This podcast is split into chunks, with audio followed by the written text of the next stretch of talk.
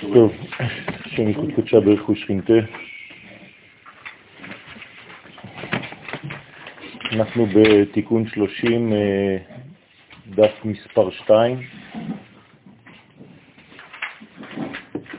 אה, דיברנו על אה, הפסוק בבראשית ברא אלוהים, הפסוק שמיד לאחר מכן אומר, והארץ הייתה תוהו ובוהו. והזוהר הקדוש שואל מהי והארץ הייתה תוהו ובוהו, כלומר מה הקשר לפסוק הראשון, בראשית ברא אלוהים את השמיים ואת הארץ. התשובה, ואמר אל המן דאפיק, דאפיק, אלא מי שמוציא בשבת מרשות היחיד לרשות הרבים, כלומר מי שגורם להוצאה לטלטול בשבת מרשות לרשות, על ידי זה הוא מוציא שפע קודש מהקדושה אל הקליפה ופוגם בנתיב הזה. הפשט בעצם זה הוצאה מרשות היחיד לרשות הרבים, אבל מבחינה רעיונית זה אומר שהאדם הזה התפצל. זאת אומרת שהוא יצא מהמדרגה הכוללת, האחדותית, מעולם הייחוד אל עולם הפירוד. ואנחנו כבר יודעים ממקורות אחרים שכל החטאים קשורים לאותה התפזרות של אה, האדם. החטאים באים מעלמא דפירודה. כלומר, מדי האדם חוטא? ברגע שהוא שכח ולו לרגע אחד את האחדות הכוללת, את המדרגה ש...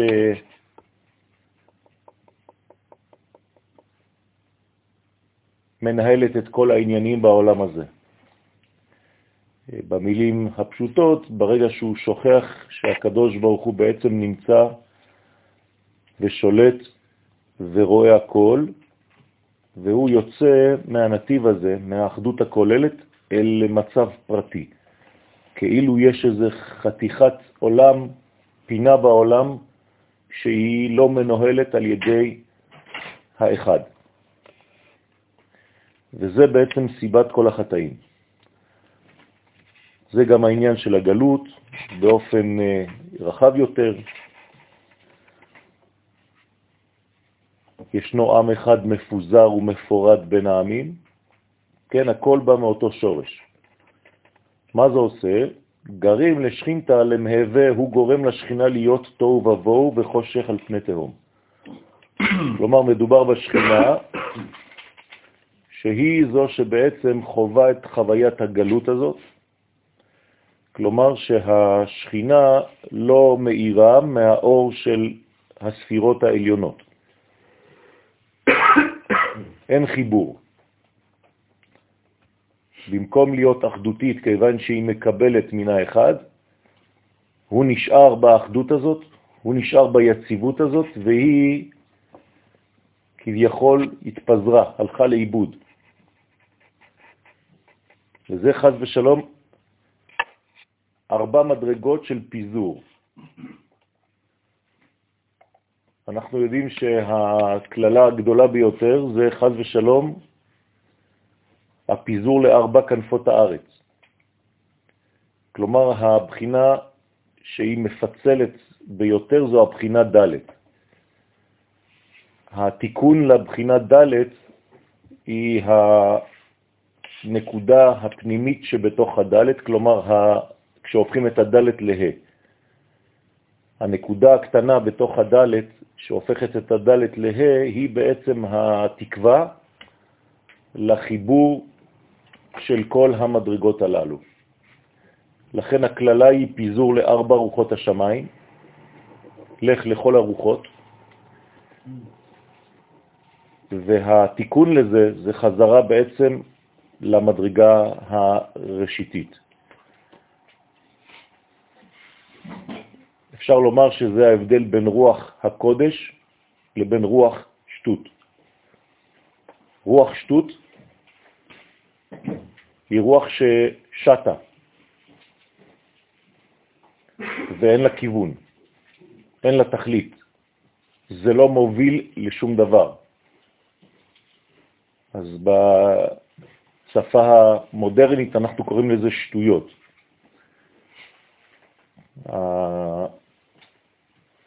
הסמנטיקה מושכת אל הכיוון היסודי של המילה הזאת, שהיא שטן. וכשאנחנו חוזרים למקור, אנחנו ברוח של קודש. רוח ששייכת לאחדות הכוללת, לחוכמה שנקראת קודש, וזה בעצם ההבדל הגדול. לכן כאן יש לנו בעצם ארבע גלויות, ארבעה פיזורים, הראשון נקרא תוהו, השני נקרא בוהו, השלישי חושך והרביעי תהום. כמובן שזה מקביל גם לארבע גלויות שהיו לעם ישראל במשך ההיסטוריה, וזה נקרא בתורת הקבלה גם ארבע קליפות. ארבע קליפות זה בעצם רוח שערה, ענן כבד, אש מתלקחת ונוגה.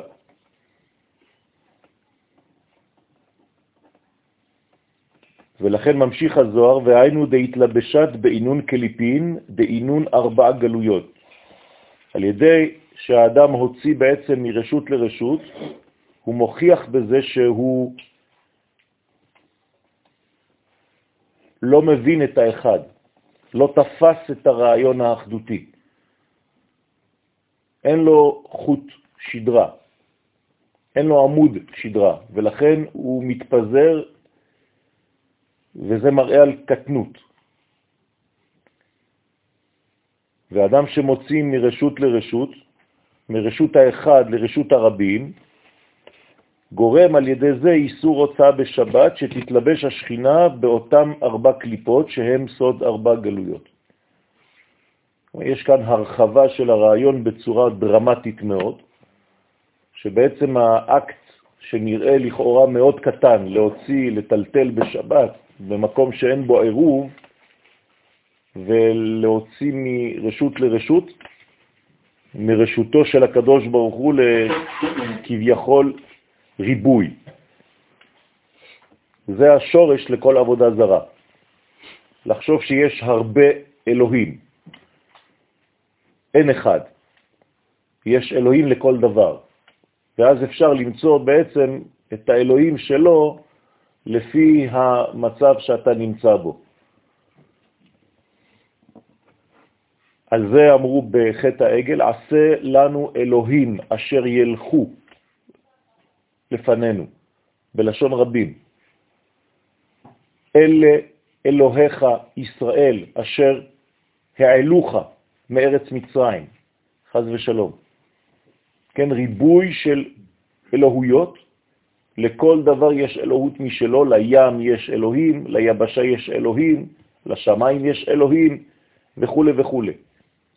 זה בעצם פיזור של כל המנגנון של עם ישראל. עם ישראל בא להוכיח את האנטיתזה לדבר הזה, באופן מוחלט. שמה ישראל, אדוני אלוהינו, אדוני אחד. אתה אחד ושמך אחד. הכל זה אחדות. ואם עם ישראל לא מבין את התפקיד שלו בהיסטוריה, הוא חז ושלום יוצא מהאחדות הזאת אל הפיזור המוחלט. ולא עוד, ולא די בזה, אלא דגרים לה למהווה יבשה. חוץ מזה שהמלכות, השכינה, מתלבשת באותן קליפות, כלומר מתלבשת בלבוש חיצוני לזהות האמיתית שלה. חוץ מזה היא הופכת להיות יבשה, כלומר היא כבר לא יכולה לקבל את הרעננות, את הלחות, את התקווה, את הזרע של בעלה. כי בעכשיו נמצאת בעולם של פירוד, היא נפלה מעולם של האחדות, והקדוש ברוך הוא כביכול לא יכול להתחבר איתה, כי היא לא שייכת לו, היא כאילו שייכת גם לאחרים. זה הרס את הבניין, ולכן זה הופך אותה ליבשה, כי הוא לא מרווה אותה.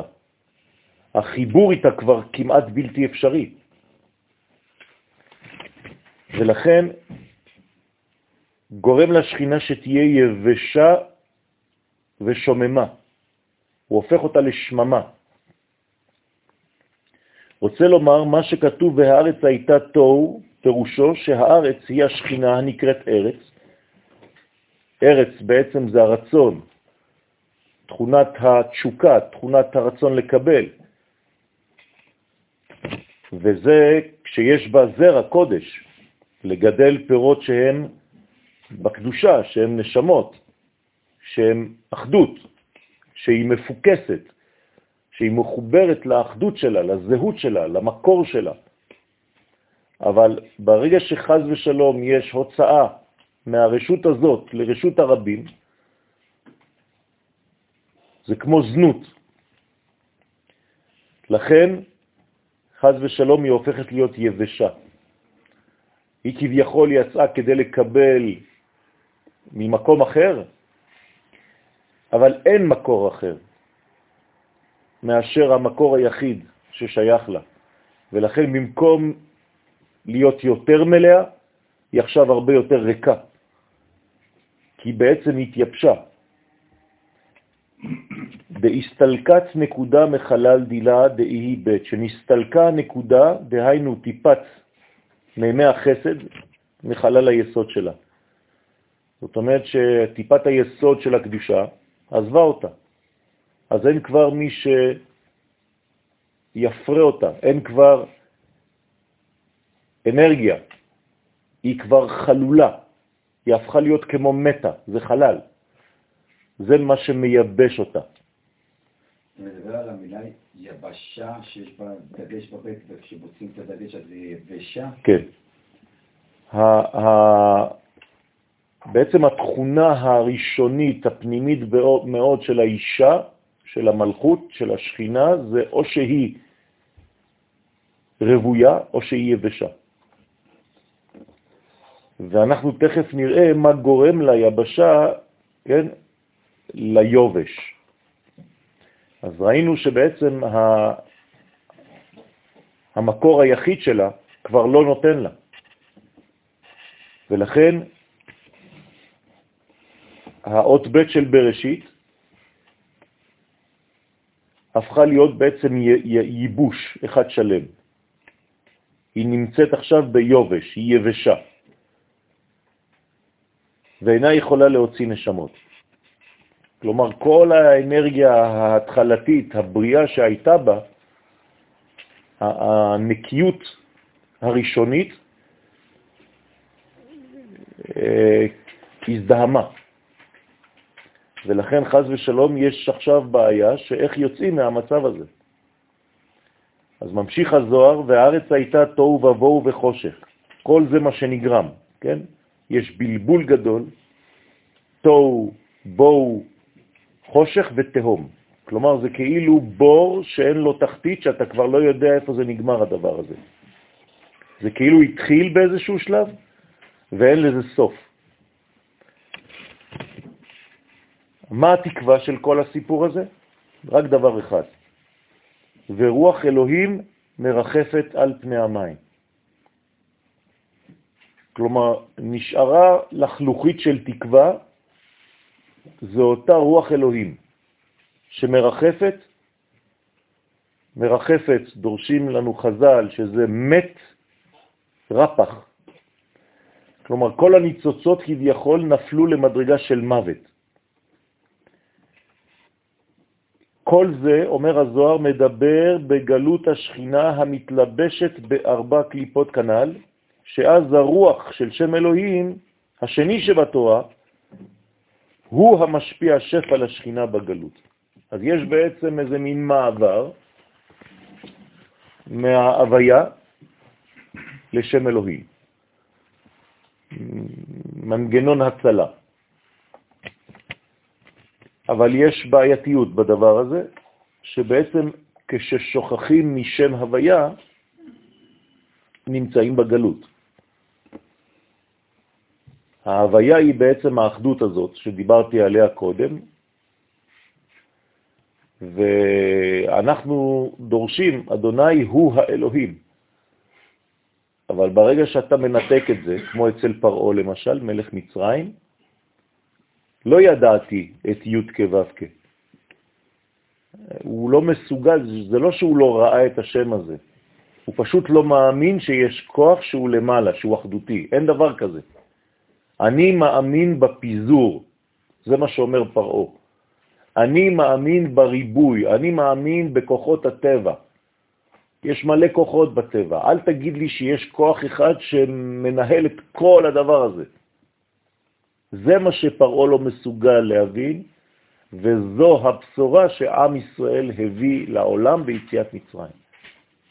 לכן שם דווקא הופיע בפעם הראשונה שם הוויה, י' כו' בצורה של דעת, לא בצורה של אני מכיר את השם. השם הזה היה מוכר, אבל לא הבינו את הדבר הזה בעולם כמו שצריך. בפעם הראשונה שזה מתחיל להיות מובן זה בגאולה.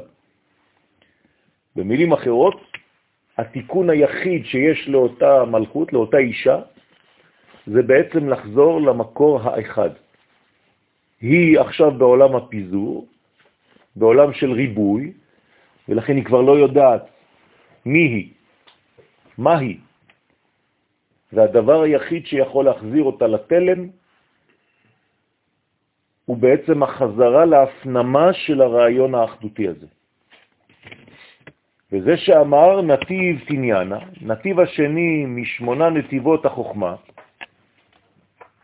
מרומז בפסוק ורוח אלוהים מרחפת על פני המים. כלומר, יש נתיבים לחוכמה, נתיבי חוכמה, זרועות שיוצאות מהחוכמה, שממשיכות את החוכמה לעולם. הזרוע השנייה מרומזת בפסוק ורוח אלוהים מרחפת על פני המים. איך? אז הזוהר הקדוש שואל, מבקש, שואל את השאלה, מהי ורוח? מה כוונתה של אותה רוח אלוהים מרחפת על פני המים? מה זה אותה רוח לפי הסוד? מה? אז אלא בוודאי בזמנה דשכינתה נחתת וגלותה, כלומר, בגלל כל היציאה הזאת ברשות היחיד לרשות הרבים, שזה פיזור הנפש, כן, מה זה זרע לבטלה? זה אותו דבר, זה פיזור של הכוח האחד הזה וזריקה לכל מנגנונים של טבע שחז ושלום אין בטן אחת, יש כאילו ריבוי של מדרגות שונות שלוקחות את הזרע הזה, חז ושלום, ועושות ממנו, אה, השם ירחם. כלומר, זה, זה כוח של פיזור שנותן חיים למדרגות אחרות. הזרע הזה הוא לא זרע שהולך לאיבוד סתם. הזרע הזה מוליד. אבל מה הוא מוליד בצורה כזאת? רוחות ושדים, ככה זה כתוב. אלא ודאי בזמן שהשכינה ירדה לגלות, אז זה בעצם הגלות של השכינה. היי רוח נשיב על עינון דמתעסקי באורייתא בגין שכינתה דאישתק אחד ונייהו. אז נמשכת הרוח הזאת, כן, כאן הוא קורא לה בלשון זכר, הרוח מנשב על אלו שעוסקים בתורה. למה? כי לעסוק בתורה זה לעסוק במה? באחדות הזאת. אז מי שלא לומד תורה בזמן שהוא כבר מפוזר, אז הוא מרבה פיזור על פיזור. הוא מוסיף פיזור על פיזור. לתקן את הדבר הזה זה לעסוק באחדות. איך עוסקים באחדות? עוסקים בתורה. והנשיבה, כן, היא על ידי השכינה שנמצאת ביניהם. רוצה לומר שלומדי התורה מושפעים מזה הרוח על ידי השכינה השורה ביניהם. אז יש איזה מין אה, חזרה או שמירה של אותה שכינה על ידי התורה. כלומר, זה הדבר היחיד שיכול להציל את המצב. מה זאת אומרת ביניהם? שהכל יעזור. בין הלומדים. בין מי שלומד תורה. השאלה אם זה בין אלה שבאותו רגע, באותו מקום לומדים, או בין אה, אחד פה, אחד שם, אחד פה, אחד שם. יש אה, מנגנון בין לומד תורה לבין חברו, שהשכינה נמצאת ביניהם. מה כתוב איש ואישה שזכו שכינה ביניהם? מה זה אומר שזכו? מה הם זכו? למה הם זכו? לאחדות הזאת. הוא מבין שהיא שלו ושהוא שלה בלבד, והיא מבינה שהיא שלו בלבד ושהוא שלה בלבד. זוג כזה זכה לראות את מה שמקשר ביניהם. כשהזוג יצא מהמנגנון הזה, מסיבה כלשהי, אז חז ושלום השכינה היא לא נמצאת, כי אין אחדות. השכינה נמצאת רק במתח של האהבה. והדבר הזה קורה בין רב לתלמיד, או בין שני תלמידים שלומדים תורה. יש מתח ברווח שביניהם, שהוא המקום האחרון שהשכינה יכולה להיות שם. זה איזה מין מנגנון הצלה לשכינה. אין לה איפה לשרות, אין לה איפה לרדת, אין לה איפה להירגע. אז איפה היא נרגעת? במתח הזה ששורה בין שני לומדי תורה, בין שניים שעוסקים באחדות הזאת. אז זה נקרא שכינה ביניהם. שכינה ביניהם זאת אומרת שהם נתנו בעצם, מעצם היותם יחד עוסקים בתורה, מקום שהשכינה עכשיו תוכל להניח את הרגליים שלה, לנוח, כי אין לה מנוחה כבר. הפגם הזה של הפיזור הוציא אותה ממנוחתה. הנחת באה מהחתן, זה אותן אותיות. כשאין חתן, אז חז ושלום אין נחת, אין איפה לנחות. ואין מי שייתן נחת, אין מי שייתן רוגע. איך השכינה מצא מנוחה, מנוח על כף רגלם. כן, בגלות. בגלות על ניצוצות נכון. של פיזור לגמרי נכון, של האדם הראשון. נכון. זה בדיוק העניין. נתיבה. נכון. זה, זה בעצם דבר לא נורמלי, מצב לא נורמלי, אבל זה המנגנון הבסיסי ביותר שיכול להחזיק. מה החזיק את עם ישראל בגלות? התורה. אם לא, היינו נעלמים לגמרי, נכון? כל אומה אחרת הייתה נעלמת. מה שהחזיק אותנו זה התורה. אם לא היו לומדי תורה בגלות, לא היינו נמצאים שם. הבעיה זה עד מתי. זה שהגלות הייתה נחוצה להיסטוריה זה ודאי. אבל מתי אתה צריך לסיים את הדבר הזה? מתי אתה צריך להיגמל מהמדבר הזה? זה כבר שאלה נוספת, זה כבר שאלה אחרת. ושם בעצם נמצא המקור של הבעיה. כי ההתרגלות למצב הלא נורמלי הזה, של תורה של ארבע אמות, הפכה להיות במקום זמנית, נצחית חז ושלום. עד כדי כך שאתה כבר לא מאמין שיכול להיות מצב אחר. אז מספיק לך החבורה הקטנה הזאת שאתה לומד תורה, לא חשוב איפה. גם הפסוק הראשון היה צריך להיות כתוב בראשית ברא הוויה, לא אלוהים, אלוהים זה כבר הפיזור הראשון. לא. ההוויה היא בעצם האחדות הנשמתית של הדבר הזה. כדי לברוא צריך לתת גבולות. הגבולות זה שם אלוהים. הרעיון של קדם לבריאה הוא הוויה, הוא חסד, אבל הבריאה עצמה היא גבוהה. כי. כי, כי אתה חייב לעשות גבולות ולתת שיעורים לכל דבר. זה ודאי, אבל מה צריך לעשות מיד? ששם הוויה ימלא מיד את שם אלוהים. יפה, אבל אם לא, זה לא אלוהים, זה הרוח של אלוהים. אתם מבינים את, את הנואנס? לא כתוב ואלוהים מרחף על פני המים. זה הרוח של אלוהים. הרוח של אלוהים זה שם הוויה. זה הרוח שלו. במצרים כתוב, ולא שמעו אל משה מקוצר רוח. מה זה קוצר רוח? כאילו שם הוויה היה קצר. אז מכך אני יכול גם להבין שהאלוהים הראשון שכתוב, יש לפניו ברא. בוודאי. אז זה לא ברא. כן, זה יציאה. להבין את זה נכון. נכון, כאילו, נכון. נכון, אנחנו אומרים את זה. נכון. מה זה ברא? חוץ. מחוץ לאלף. אם ברא. אתה רואה את זה ככה, אז אתה מבין שיש משהו... בוודאי. הרי ממה יצא העולם? העולם זה לא תופעה טבעית.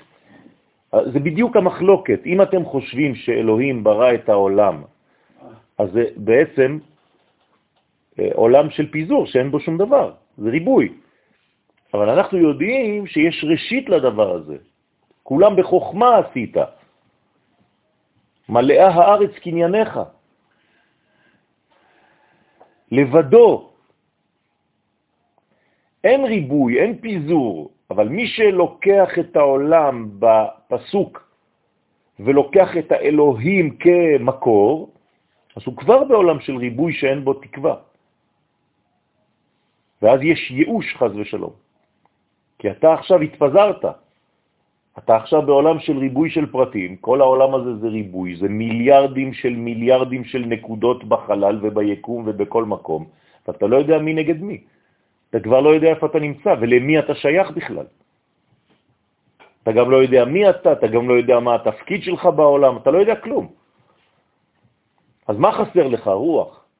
הרוח זה אותיות רווח. זה הרווח שדיברנו עליו קודם.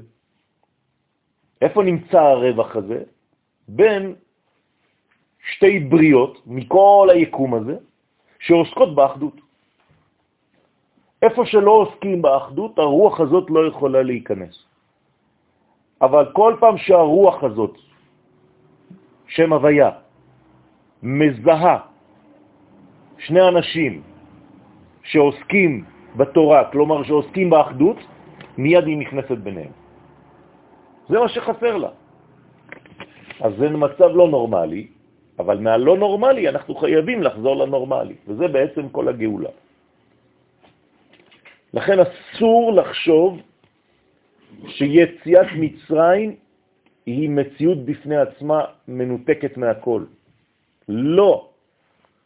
יש נקודות ביציאת מצרים, והתכלית מופיעה בשורש האחרון, והבאתי אתכם אל אדמתכם.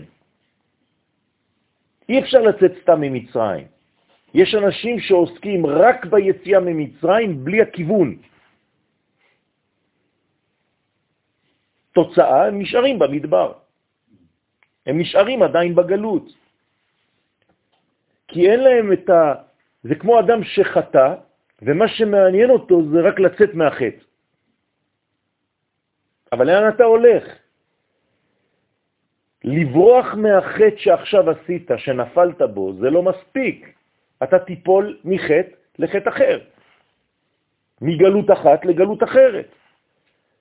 כדי לצאת באופן מצליח, אתה צריך, והבאתי אתכם אל האדמה ששייכת לכם. כלומר, אל המקור שלך, אל המקום שלך, אל מי ששייך לך מטבע הדברים והבריאה. אם לא הבנת את הדבר הזה, אז אתה רק רוצה לרפא מאיזו מכה, אבל אין לך יעד. לכן, והי רוח התעביד קלה, ורוח הזה נעשה, כן, או בהווה נעשה קול. שוב פעם, אתם רואים שהרוח כאן הוא מקביל לקול. קול זה דבר פנימי, נכון? אצלנו זה שם הוויה. בסדר? כי רוח הוא בחינת זעירנטין. הנה, עכשיו הזוהר אומר את זה בפירוש. מה חסר בעצם? זעירנטין. זעירנטין איזה שם זה? הוויה, י' כו' כ'. שמשם שורש הכל. ולכן צריך עכשיו מישהו שיוליך את הכל, ושהכל הזה יישמע. ויימה הכי, וזה הכל יאמר כך, מה אומר הכל כששומעים אותו? אינון דמיכין, אלו הישנים בהבלי עולם. יש אנשים שהולכים לאיבוד בהבלים של העולם, כלומר ברצונות רגעיים, נקודתיים, תלושים ממהלך אחד כולל. אני חוזר שוב פעם לשורש הבעיה. כשאין לך כיוון ברור בחיים, אז אתה רוצה לטעום מכל מיני דברים קטנים. אבל כשאתה טועה מכל המיני דברים הקטנים האלה, זה בעצם דברים שהם לא מביאים אותך אל המקום הברור, כי אין לך מקום ברור, ואתה חושב שבעצם כל החיים זה מה? זה אוסף של הנאות קטנות, רגעיות. אין לך יעד. אז אתה רוצה ליהנות מכל דבר, כמו איזה מין מנגנון הצלה שאם אתה לא תהנה מזה, אתה תמות. אבל זו טעות. כי שכחת שיש לך לאן להגיע. אז קורא לזה הזוהר לאנשים האלה, שינתה בחורהון. יש להם שינה בנקבי העיניים. כלומר, הם אנשים רדומים. למה הוא קורא להם ישנים? כי מה קורה בזמן שינה? האחד הזה הולך. מה אנחנו אומרים לפני שאנחנו הולכים לישון? בידך הפקיד רוחי. הרוח יוצאת מהאדם שישן. זה הרגע שהוא חוטא. כי אם הרוח יצאה ממנו, הוא עכשיו בעולם של פירוד. אז כל הנאה קטנה זה מה שיעניין אותו. אין לו יעד. אז הוא צריך לקנות פה משהו ושם עוד משהו, והוא חושב שההנאות הקטנות האלה ימלאו את החסרונות שלו. אז הוא ניזון מכל מיני שטויות קטנות בדרך, כי אין לו יעד. הוא חושב שכך הוא קצת מרגיש שהוא חי. אז קורא לזה בעצם נקבי העיניים שהם ישנים, כמו שבשינה הנשמה יוצאת, זה קרוב מאוד למוות. לא, השינה היא לא הכרחית בכלל. החלום, אם אני לא חלום. אז לא השינה, אתה מדבר עכשיו על החלום. בוודאי, זה נקרא נביא. אם היינו נורמליים, הקדוש ברוך הוא ישן? לא. הנה, לא ינום ולא ישן.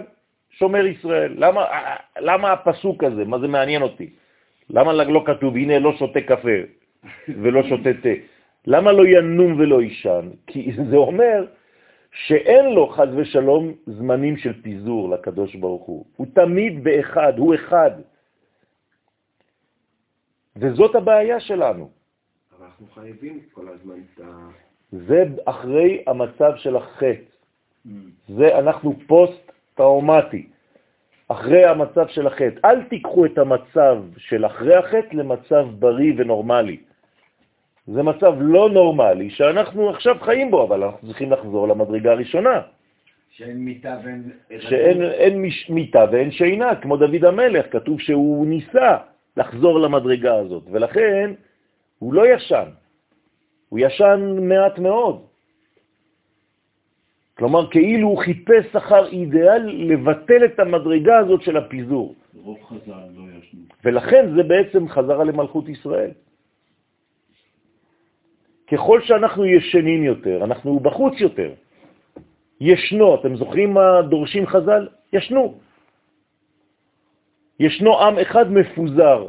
אומרים לנו חכמים, אל תקרא ישנו, אלא ישנו. מה זה ישנו? כן, כשאתה ישן, המוחין שלך יוצאים, ואתה במצב של פיזור. אז למה אין מצווה כזאת לא לישון בשבת? לא. זה, אתה צריך עכשיו עוד פעם. עכשיו אנחנו במצב שפה אנחנו צריכים לחזור להחלמה. איך אנחנו חוזרים להחלמה היום? כיוון שאנחנו לא חולמים בהקיץ, אז מכריחים אותנו בעולם הזה ללכת לישון. אדם שלא הולך לישון שלושה ימים, מרביצים לו. הלכה. למה? כדי שישן, אם לא הוא ימות. עכשיו, זה בעולם שלנו, אבל בעולם נורמלי שמתפקד כמו שצריך, אז חוזרים למצב שהוא לא כזה. סתימין עיינין, אז איך הוא קורא להם הזוהר? עיניים סתומות. זה לא סתם שזה איבר פיזי בפיזיולוגיה של האדם, אלא העיניים זה החוכמה. כלומר, החוכמה של האדם הזה סתומה. מה זה החוכמה? האחד. אתה אחד. כלומר, אם החוכמה סתומה, אז איפה הוא נמצא? בעולם של ריבוי. הוא כבר לא רואה את האחדות, הוא כבר לא רואה את הכיוון, אין לו קו, לכן אין לו גם תקווה, זה אותו שורש. אז אתה אומר גם שאם אתה לא רואה אחדות, אתה מת. בוודאי. זה, הרי מה זה... שלא רואה אחדות, כן. לא רואה כלל. אז הוא, אז הוא פחות או יותר מת בגבהים אחרים, אוקיי?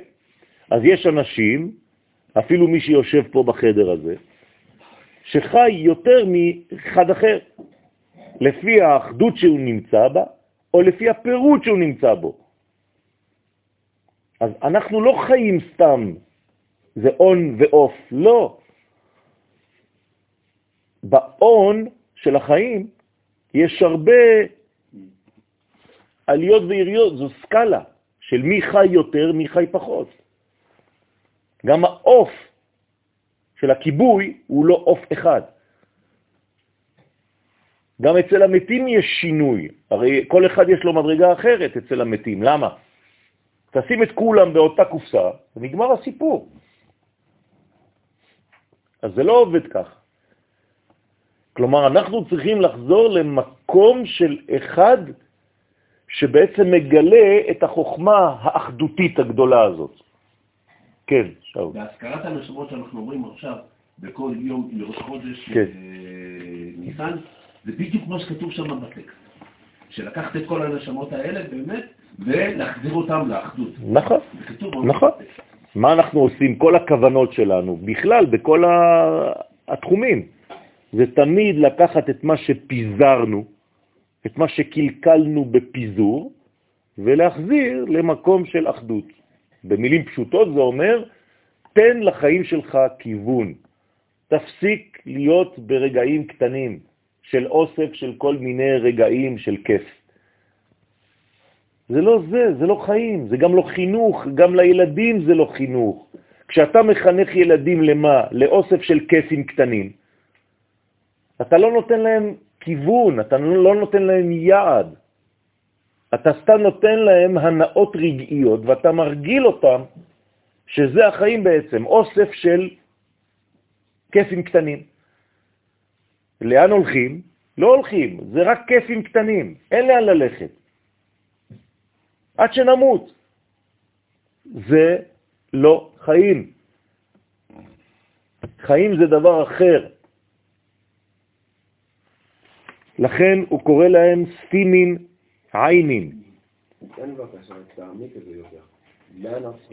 אז צריך ללכת למגמה, לומדים. למגמה, למגמה שמגלה את הקדוש ברוך הוא, את האחדות הזאת, את הכיוון של עם ישראל. כל זה קורה כי אתה חי כאדם פרטי. אדם פרטי רוצה הנאות פרטיות. איפה ההנאה הגדולה? בכלל. אבל כיוון שיצאנו מהכלל הזה, מההבנה של תורת הכלל, גם כשאתה לומד תורה, אבל אתה יכול רק בפרטיות שלך להראות דוגמה למה שאתה חושב הכלל. איך אני יכול להזיז את הכלל בכלל? אתה לא מזיז את הכלל, אתה חי אותו. אז זהו, אז אני חי בכלל. לא, אתה לא חי בכלל, אתה חי את הכלל. זה לא אותו דבר, אתה יכול לחיות בין מלא אנשים ואתה לבד. כן? איך אומר אה, דני סנדרסון? אתה לא לבד? אחרים לבד איתך. תראו איזה יופי. אתה מבין? כולם לבד, אבל כולם חיים אחד ליד השני, אבל זה לא נכון לחיות ככה. אז מה כן נכון? מה צריך לעשות? שוב פעם, אני מחזיר, אני עוד פעם חוזר. הנכון זה לחיות את מה שהקדוש ברוך הוא בורא העולם רצה לכתחילה, ברעיון, בחוכמה שלו האינסופית, לגלות את הערכים שלו בעולם הזה, וזה אי אפשר אלא ככלל ישראל. זאת אומרת שאני צריך ללמוד את תורת הכלל, זה מה שאנחנו עכשיו עושים, ולכן עכשיו זה מתחיל לחדד לך את השאלות האלה. כלומר, אם אתה לא מגיע ללימוד כזה, השאלות הללו אפילו לא עולות. אבל בפועל הרב זה צריך להגיע באיזשהו בניין פיזי. בוודאי, של, של, של חזרה של עם ישראל לארצו. זה מה שאני שומע בשאלה של מיכאל עכשיו. הוא מבקש, לאן אנחנו צריכים יפה. להגיע? אז ברגע שחזרנו עם ישראל לארצו, אז אני חוזר לנבואה שאברהם אבינו קיבל. ואעשך לגוי גדול, ונברחו בך כל משפחות האדמה. אתה עכשיו צריך לשדר את האחדות האלוהית הזאת. אתה צריך לגלות לעולם ששמה ישראל, בינתיים רק ישראל שומע, שהשם אלוהינו הוא השם אחד, אבל לעתיד לבוא צריכה כל האנושות לשמוע את זה. אתה צריך לשדר אחדות הזאת. איך משדרים אחדות? לומדים את שם הוויה. י' כ' ו' כ'. מי שלא לומד שם הוויה, לא לומד תורת האצילות, חי בפיזור מתמיד. לכן צריך ללמוד את השם הזה. הוא חייב ללמוד אותו בשילוב אלוהים. עוד פעם, קודם כל, בינתיים אתה רק בצד השני. נכון. אז צריך ללמוד. הרבה חיינו באלוהים, בריבוי הזה. כוס ריקה או כוס מלאה. אז התעסקנו המון בכוס הריקה. למה? כי הכוס הריקה היא בעצם הבריאה, כמו שאמרנו מקודם. בראנו כלי. הבעיה זה שכשאתה בורא כלי, מי שברא את הכלי הוא בעצמו, איפה הוא נעלם? בחומר של הכלי. שכחת שהוא צריך למלא את הכלי. אתרגם לכם את זה במילים פשוטות. בורא העולם ברא עולם של פרטים, וכאילו נעלם הוא בעצמו בתוך אותם פרטים. והוא מחכה וממתין שעם ישראל יופיע, כי הוא חשב עלינו, עלו במחשבה תחילה, כדי לגלות את התוכן שבתוך הכוס הזאת. אם לא, זה נשאר כוס. שם אלוהים, 86. כוס בגמטריה 86. אם אין תוכן, אז אתה לוקח כוסות. תן לי כוס מים, קח כוס. אה, לא ביקשת ממני כוס מלאה, רצית כוס מים. כוס זה יכול להיות ריקה. אני רוצה כוס עם תוכן. תיצוק תוכן לחיים שלך. איך יוצקים תוכן? יוצקים שם הוויה. מה זה אומר? צריך ללמוד. זה ללמוד שם הוויה. אבל עצם זה שאנחנו עכשיו עוסקים בזה, יש לכם כבר תובנות חדשות. הנה כמו הלילה, הלילה זה סוף היוד, של היוד K ו' K, של הסירוף. בסדר. אז לכן צריך לפקוח עיניים. זה נקרא חוכמה. זה שם הוויה. זה אריך אנפין. אבל אני יכול רק, אני כפרטי, לעשות מה שאתה אומר עכשיו. כן, לחיות את זה. לחיות את זה. להיות דוגמה לילדים, להיות דוגמה לאישה, להיות דוגמה גם לחברים, למה שמסובב אותי. נכון, על ידי זה שאתה חי אומה.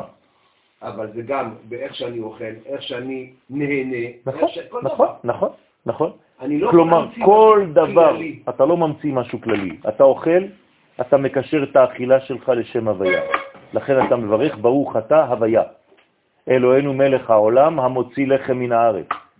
אתה אומר לאחרים, אני לא סתם עכשיו לא אומר את תודה. זה, גם אם אני לא אומר את זה. לא, אתה צריך לומר את זה ולהסביר את זה, כי אם לא זה הופך להיות מנטרה. משמיעים איזה קול כדי לאכול לחם. לא, נכון. אומרים פסוק. נכון, אז בגלל זה אני אומר, גם שאני לא אומר את זה, הכי טוב שאני לא אומר את זה, ברגע שאני לקחתי בידיים כבר חשבתי על זה, זה מספיק. בשבילך. אבל אם אתה רוצה לחנך ילד, לא, אתה צריך להגיד לו. אתה מבין מה עשיתי עכשיו? לקחתי אוסף של חיטה, שיעשו אותה עם מים ועם כל מיני מלח וכל מיני שמרים, ועשו מזה לחם. עכשיו אני אומר איזה קוד, המוציא לחם מן הארץ, אסור לאכול בלי ברכה. בסדר, אוקיי, הבנתי. מה, מה אתה עושה לי פה? תתחיל, ברגע שהילד מתחיל להבין, אני עכשיו מגלה שהלחם הזה הוא אחד יחד עם היין הזה, ויחד עם הבן אדם הזה, ויחד עם הספר הזה. זה הכל אחד. רק שקשה לי לתפוס כי אני בעולם מפוזר. אבל לאט לאט אני צריך לחזור למנגנון שאני רואה את הקשר כאילו משהו חוט מחבר אותך אליי ואליו ואליה ו... אתה מבין? זאת הבעיה שלנו. אם לא, אתה תעשה דברים פרטיים במנותק מהשורש הגדול. אז זה ייראה לך, ירגיש לך כאילו אתה עוסק במשהו גדול. אבל בפנים אתה תהיה ריק, אתה לא תהיה מלא. למה? כי אתה עושה את זה בצורה לא נכונה, אתה לא יוצק אחדות. אז יש לך רגע של הנאה, כמה זמן הוא יימשך? עשר דקות, דקה, שתיים. ואחרי זה אתה תתחרט כל החיים שלך על עשר דקות של הנאה. אז מה עשית? סליחה שאני, זה פרטי מה שנאמר, אבל אולי זה יגיד משהו. לפני שבועם יצאתי לחופשת סקי. הרגשתי שאני בוגד בך, שאני בוגד בלימוד שאני עושה את זה. אוקיי. וכשהייתי שם, הרגשתי אחדות. בדברים פשוטים, הייתי בטבע, הרים נפלאים, שלג, נהניתי, והרגשתי באחדות. יפה. לא הרגשתי שאני בוגד בעם שלי. אוקיי, אז מה, מה עשית? הרגשת אחדות בפיזור. אבל כל. אבל כל העולם הזה זה אחדות בפיזור. לא נכון, לא נכון. זה נקרא על מי שנמצא בחוץ לארץ, עובד העבודה זרה בטהרה. כך כתוב, אני לא ממציא מילים. עובד עבודה זרה בטהרה. הכל טהור, הכל נקי, הכל יפה, אבל אתה לא רואה את זה. אז אני אתן לך אותה דוגמה שאתה הבאת. הרב קוק היה בשוויץ, בסקי, הוא לא הלך לעשות סקי, וכשהחברים שלו יצאו ואמרו לו, כבוד הרב, תראה איזה יופי, הוא אומר, אני לא רואה כלום, אני רואה רק את הר ציון. אתה מבין? זאת אומרת שהוא לא שוכח לרגע אחד את המגמה האלוהית הזאת, הגדולה. אז אחרי זה יש מנגנון פרטי. עכשיו אני מפרק לך את כל החוויה שלך. מה שהרגשת בראשונה היה בריא, מה שהרגשת אחרי זה היה חולה. למה? כי המנגנון שלך צריך להציל את מיכאל. אז הוא אומר לך, זה בסדר, אל תדאג. אתה בסדר, אתה טוב. זה בסדר גמור, אני רק מסביר לך. אבל אנשים לא מבינים את זה. כלומר, אני עכשיו אומר לך שמבחינה פסיכולוגית, אתה תכשיר כל שרץ שעשית בחיים. זה מנגנון הצלה.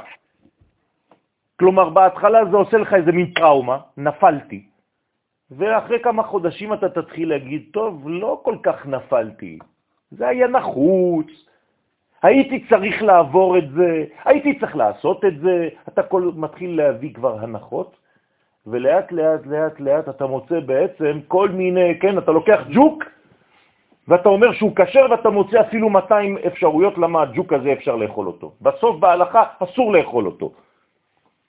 יש בגמרא חכמים שהיו עושים את זה, כדי להסביר לך שאפשר להש... להכשיר כל שרץ. זה נקרא טובל ושרץ בידו. אתה נכנס למקווה ואתה מחזיר עכבר ביד. בסדר? אז צריך להבין את זה. עכשיו, זה לא עניין פרטי של מיכאל, כן? זה אנחנו כולנו שם. ואת זה, מזה צריך להירפא. זו מחלה שלמה של, של עולם שנפל מעלמא דייחודה לעלמא דפירודה, שורש כל החטאים. לכן צטימין עינים, סתומות עיני שכליהן. זה לא שהעיניים שלהם סגורות, העיניים שלהם פקוחות, אבל עיני השכל סגורות. כלומר, עיני החוכמה, וברגע שהעיניים של החוכמה אטומות, אז גם הלב אטום, והלב זה הבינה כבר. הנה, אטימין דליבה, גם אטומים ליבם מלהתבונן, אז אין חוכמה ואין בינה, כלומר, מה הפסדת? מוחין. מה זה מוחין? אחדות. אבא ואמא. אז איפה אתה נמצא עכשיו אם אין מוכין? מידות, בלי מוכין. כלומר, כלי בלי אור. מה קורה לכלי בלי אור? הוא מחפש מיד אור אחר, רגעי, להנאה, וזה נקרא במקום רוח הקודש, נכנס בו רוח של שטן, רוח שטות. הוא לא יכול להישאר ריק, כי אם אתה לא מלא מזה, אתה מיד הולך להתמלא ממשהו אחר. כי יצאת בראש שלך, בלב שלך, מהאחדות הזאת. ולכן אתה לא מתבונן, אין לך תבונה, אין לך בינה, אין לך עיניים חוכמה, אין לך בינה, ליבה. אז מה נשאר לך? גוף. אתה הפכת להיות גוף. ואתה מעורר אותם הכל, קומו. אז עכשיו הקול הזה, שהוא פנימי, הנשמה, היא באה ומאירה אותך. מה עושים לילד שרוצים להעיר אותו? קוראים לו בשמו, נכון? למה אתה קורא לו בשמו? יותר טוב מאשר להזיז אותו. כי השם זה בעצם החזרת המוחין דגדלות לתוך אותו פגר, מת. אדם שישן הוא, הוא, הוא קרוב למוות, הפה שלו מתחיל להסריח, הגוף שלו מתחיל להסריח, אתה תשאיר כמה ימים וזה נגמר, חז ושלום. וכשהנשמה חוזרת, בעצם הוא מתעורר. אז הנשמה הזאת, היא מנסה כל הזמן להיכנס חזרה, זה הבית שלה, מסכנה, שלחו אותה לעולם הזה, לתוך אותו גוף. מה עושה אותו בן אדם? מסלק את הנשמה שלו כל פעם על ידי החטאים, כי הנשמה הזאת לא יכולה להתלכלך. אז כל פעם שאדם רוצה לחטוא, הוא כבר כמו עיוור, נכנס לאיזה מין מנגנון של ג'ננה, הנשמה יוצאת. אומרת לו, תעשה את השטויות שלך, אולי אני אנסה לחזור אחר כך, נראה מה יהיה. אז הקול הזה בא ואומר, קומו להתעורר לכבוד השכינה, תתעוררו, לאן אתם הולכים? מה עשית מהחיים שלך? למה אין לך ייעוד? למה אין לך יעד? למה שכחת מה אתה עושה? ומה שאתה עושה זה מה שעם ישראל צריך לעשות, ומה שעם ישראל צריך לעשות זה מה שהקדוש ברוך הוא רוצה שנעשה. ומה זה רצון השם? תגידו לי אתם עכשיו, מה זה רצונו של הקדוש ברוך הוא? מה? אחדות. בשביל מה? מה זה אומר? מה זה אומר דה פקטו? מה אני צריך לעשות כאומה? למה אני צריך כפרט לחיות את האומה שלי? מה זה יעזור לי? זה מילים יפות, מה זה אומר? זה להביא חיים לעולם. מה זה אומר? איך? בזה שאתה מראה כיוון. הרבה אנשים יגידו לך שיש להם כיוון. אחד רוצה להיות אלוף בטניס, גם זה כיוון, אז מה? מה זה הכיוון הכללי של הבריאה, רבותיי? האחדות הכוללת, להבין שיש פה אחדות. מה זאת אומרת שיש בו אחדות? שאין עוד מלבדו. אין עוד מלבדו. עכשיו, מי זה הוא? בוא ללמוד. אם אתה לא לומד מי זה הוא, שאני צריך לגלות אותו, מה זה הרצון שלו? אמרתי, הלוואי והייתי אומר. התחלתי רק להגיד מילה אה, קטנה. צריך, צריך גלגולים שלמים כדי ללמוד מי הוא.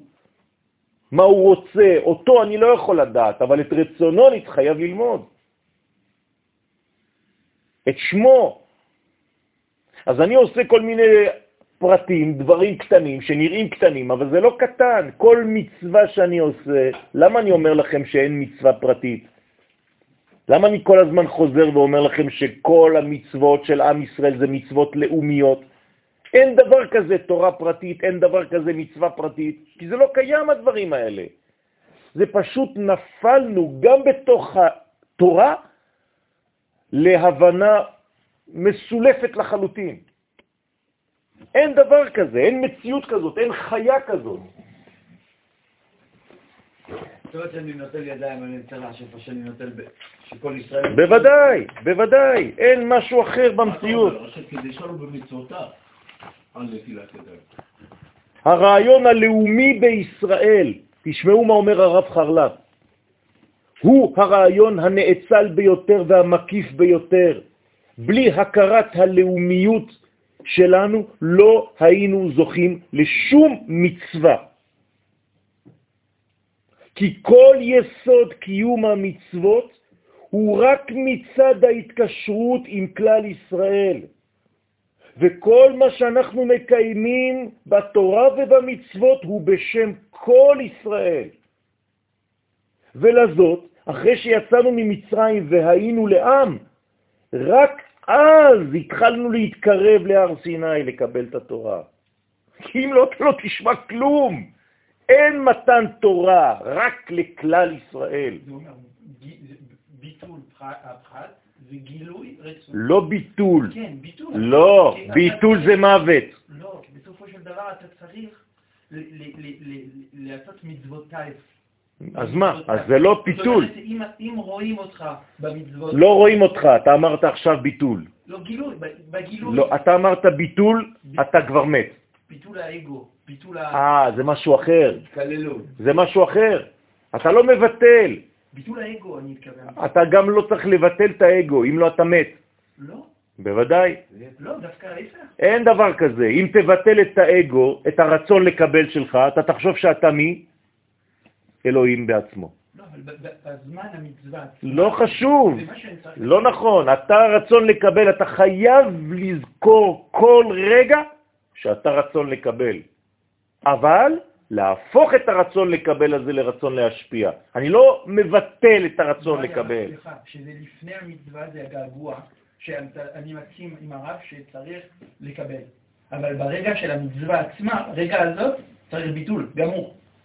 אם אתה מתבטל, זה- עוד זה פעם, הזמן של הפגישה, של האיחוד. אוקיי, אבל אם אתה, אם אתה מתבטל אתה מת, והקדוש ברוך הוא אומר לנו, לא המתים יהללו יא. אבל אין עוד מלבדו, זה מה שאמרנו. עוד אז פעם. אני מת. לא.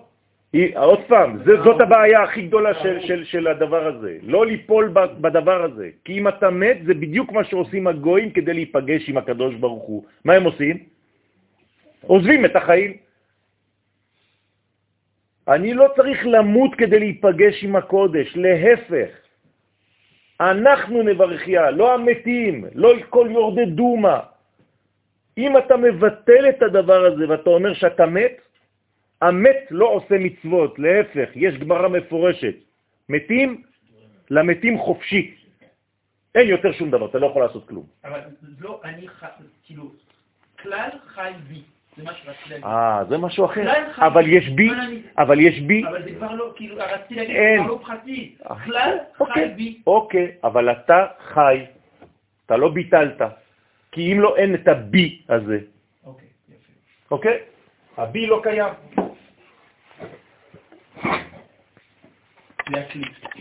יפה, אתה חייב את הדבר הזה.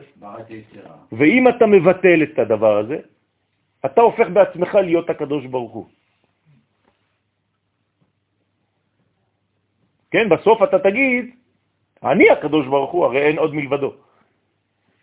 אבל זה מה שהמלכות רוצה לעשות. לא נכון, לא נכון. המלכות חייבת לחזור למקומה. גם כשהיא עלתה לרום המעלות, היא חייבת לחזור למקום שלה למטה. אסור להישאר במקום שלא שלך, שלא שייך לך. אתה בסופו של דבר כלי, אבל כלי למי? כלי למה? זהו. אל תבטל את הכלי, לא רוצים לבטל את הכלי, רוצים לזכך את הכלי. הכלי ממשיך להיות קיים. בחיים אנחנו לא נבטל את הכלים, אסור לבטל את הכלים, צריך לזכך אותם. אם לא, אז אנחנו מתים. הכי טוב למות. ואז אתה נמצא עם הקדוש ברוך הוא, אתה חושב ככה. לכן כל מי שמתייאש, מה הוא עושה? הוא רוצה למות. אצל הנוצרים הקדוש ברוך הוא התייאש מהעולם. עובדה, הוא כבר לא יורד לפה. אתה רוצה להיפגש איתו? אתה תעלה. הוא התייאש מהעולם הזה כבר. אין לו מה לעשות פה. הכל פה מגעיל, הכל פה מלוכלך, אתה רוצה להיפגש איתו, תעזוב את כל מה שיש פה ותלך לאיזה מנזר. מין זר. הכלי מתוקן, אמרנו שזה היה כלי שקוף. נכון. הגענו למצב כאילו שאין הבדל בין... נכון, נכון, אבל זה כלי. אבל זה כלי יפה, בתוך שקוף. נכון. אז זה כלי שקוף, זה כלי שלא מהווה חציצה לאור האלוהי, אבל זה כלי. בזוגיות, תבטל את הכלי. מה זה אומר? תהרוג את האישה. זה אותו דבר. תלך קצת יותר רחוק. מה זה עושה? עולם של מה? של אנשים שכבר לא צריכה, לא צריכים נשים כבר בעולם. אתה מספק את עצמך בין גברים. זה סדום ועמורה. זה מה שקורה. וזה, איך קראו לסדום ועמורה? גן עדן. השם ירחם.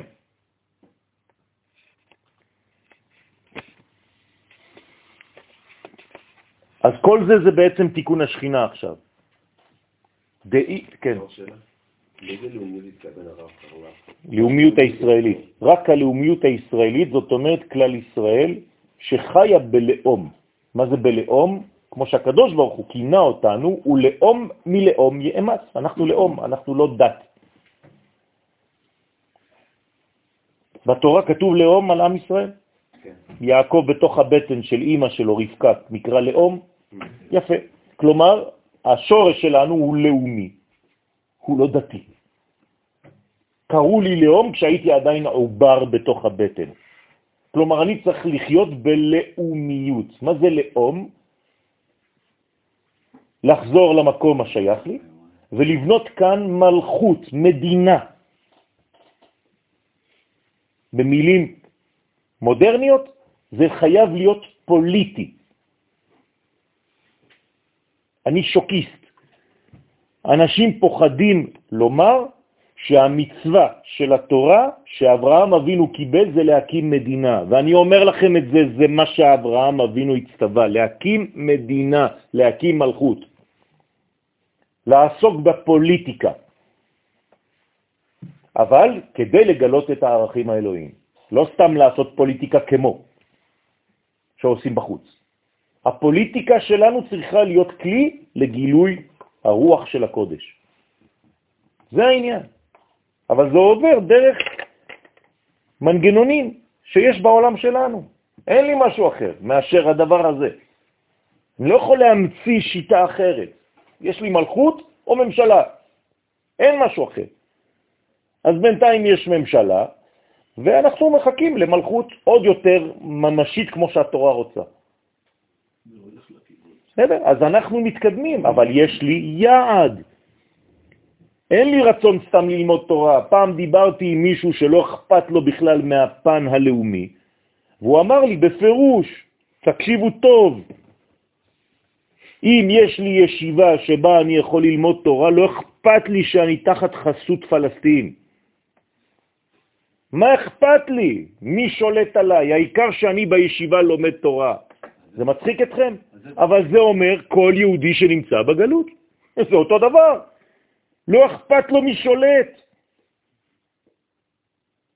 הרי הוא במדינה זרה. רק הבית כנסת שלו טהור. זה מה שהוא חושב. הוא הפך את הישיבה שלו לארץ ישראל, תחת קליפה סובבת. אז זה אותו דבר, זה אין הבדל בכלל. כלומר, להיות כאן או שם או לא חשוב, זה, העיקר זה רק ללמוד תורה. ואומרים לנו חז"ל בפירוש, כל האומר דבר כזה, אין לי אלא תורה, אפילו תורה אין לו. אתם מבינים? אז אנשים רצים ומתרוצצים בחוץ לארץ. דרך קדושה כביכול, כן? מה אתה הולך לראות? מה, לאן אתה הולך? לאן? אבל הלימוד עצמו יש לו 70 פנים. אנחנו לומדים פן אחד שאנחנו חושבים, אנחנו פה... הלימוד, נכון. הלימוד, הלימוד, הלימוד, הלימוד בתורה, כן. זה מה שאתה אומר. אני לא מדבר על לימוד עכשיו. אז הוא לא, לא אמרתי נכון. לא כתוב יש 70 פנים ללמוד תורה. כתוב יש 70 פנים לתורה. זה לא אותו דבר. אל תגיד לי ש... אתה לומד ככה והוא לומד ככה והוא לומד ככה, זה לא, זה לא הפירוש של המילה. לדעת איך המדינה שלנו צריך לראות עוד 20-30 שנה. יפה. מה עושה בפוליטיקה שאני אגיע לכללות. כי אין כללות. רבי שמעון בר יוחאי חלם על הדבר הזה, כלומר על מלכות פוליטית, צבאית, אבל שמגלה קודש. לכן כל הגדולים של התקופה שלו ורבי עקיבא בחרו במי? בשר צבא, בבר כוכבא, להיות משיח. זה לא אומר שהרב הוא המשיח. הרב יש לו את המקום שלו, אבל צריך מדינה. נכון, אבל כרגע זה לא נכון, לא במי שאין לו בכלל לא, קשר לתורה. זה לא נכון. רגע. זה לא נכון שזה לא נכון. רואה, מה שאני רואה, מי שקשור ומדבר מהבוקר רק על מצוות, הוא... אבל זה לא נכון, זה לא נכון. כל זה זה תהליך, זה לא נכון. עכשיו אמרת, כאילו התחלת מנקודת מוצא שהיא כבר לא נכונה. זה לא נכון. כי מי שלכאורה עוסק רק בפוליטיקה בחיצוניות, כן? אתה צריך להבין שיש כאן בעצם מגמה, כי יש כאן חזון. אם לא היה חזון, אני מסכים איתך. ולכן מה אנחנו צריכים לעשות? אנחנו כלומדי תורה, וכלומדי תורה משתדלים ללמוד תורה פנימית יותר, להחזיר את החזון למקום. כי אנשים שוכחים את מה שהם חלמו. אתה קם בבוקר ושכחת כבר מה חלמת בלילה. רוב החלומות שלך נעלמו. אותו דבר במדינה שלנו. יש חזון, יש חוזים. חוזים זה כמו נביאים. הם ראו דברים, הם רצו לגלות דברים. כן? אתה יודע מה רצה לעשות הרצל? הוא הגיע והלך להר הבית ואמר, אני רואה שם בהר הבית, שלא היה הר הבית, הוא אומר, אני רוצה שיהיה כאן בית מקדש, אותו חילוני, שכולם צוחקים עליו. הוא אומר, אני רוצה שיהיה שם בית מקדש, אבל שיהיה מרכז תרבותי לכל העולם. הוא צודק, רק במילים שלו הוא לא יודע להגיד את זה. זה לא שהוא אמר לא אכפת לי מכלום, והר הבית לא קיים, והקדוש ברוך הוא לא קיים, ושום דבר לא קיים, באתי לפה וזהו, אנחנו אוסף של יהודים. לא, יש לו חזון. החזון הזה צריך עוד פעם להזכיר אותו למי שקצת שכח. באנו להזכיר את זה. זכור את יום צאתך מארץ מצרים. בשביל מה? למה כשאתה נכנס לארץ ומביא ביקורים בפעם הראשונה שיש לך פירות פה, אתה צריך להזכיר את כל הסיפור של יציאת מצרים, ואפילו לפני. כי אתה חייב לדעת מאיפה באת ולאן אתה הולך, אל תשכח את החזון הגדול הזה. אז אנחנו עוד פעם, גם את זה תרגמנו לאנשים פרטיים. דע מאין באת או לאן אתה הולך, זה בן אדם פרטי. שכחת שאתה לאומי. מאין באת? באנו מהעין, מאין סוף. ולאן? אן זה השכינה, אתה הולך. זה עם ישראל, זה המגמה הכללית הזאת. אז אתה לא מצליח להתחבר לכלל הגדול הזה. אז מה אתה עושה? אתה חייב להשלים את החסרונות האלה. על ידי מה? כל מיני שטויות פרטיות שנותנות לך רגעים של קסם. שהכל אילוזיה והכל שקר. אבל אני עושה הנחה, יאללה, אתה חייב את זה. אבל תעשה את זה מבחינה כללית. תעשה את זה עם רעיון כללי. דאית לכון ליבה, שיש לכם לב המבין בתורה. צריך לב כדי להבין את התורה, רבותיי, זה לא סתם לימוד. לא לומדים את התורה עם שכל, לומדים את התורה עם לב. לב זה גם... זה בינה. כן, לב זה כלומר, בינה. זה שכל שמתחבר ללב. אה, סליחה רגע, לב זה בינה, אבל יש את הלב ל"ב אה, נתיבות חוכמה. זה בינה, אותו דבר. זה הנתיבות של החוכמה. חוכמה. לא, אין בינה, בינה זה יציאה מהחוכמה, זה זרועות של החוכמה. נו, אז מה, אז מה? לא שם אלוהים זה נתיב. כן, נתיב. יש נתיבים. אבל בלה סוכלתה, סוכלתנו, בלא תבונה, דהיינו בלי התבוננות בסודות התורה. תראו מה אומר עכשיו הזוהר. אם אתה לא מתבונן בסודות של התורה. עוד פעם אני מזכיר לכם שסוד פירושו כלל. אם אתם לא עוסקים בתורת הכלל, עוסקים, לא לומדים, עוסקים, כלומר כל החיים שלך צריכים להיות עם זה. ואין אתם מתבוננים למין דאבא ולדעת בתיקון השכינה על ידי קיום המצוות. אם אתה מקיים מצוות, אתה לא חושב שבכלל המצוות שלך זה לתיקון השכינה. אתה עושה מצוות כי, כי, כי ככה נולדת. אמרו לך לעשות מצוות. מה באת לעשות בעולם הזה? תורה מצוות. אתה, אתה יודע בשביל מי אתה עובד? אתה יודע מה אתה עושה? מה זה תורה ומצוות? מה, לקחת, אתה, אתה לוקח איזה מין משהו, שלפת, שמעת ככה, אמרו לך. אתה צריך לעבוד בשביל השכינה, בשביל כנסת ישראל, ואי בינה איכו, ואין אתם מתבוננים בשכינה שהיא שורה עליכם, חס ושלום ביניכם, אז מה אתה עושה? אתה עושה כל מיני דברים פרטיים.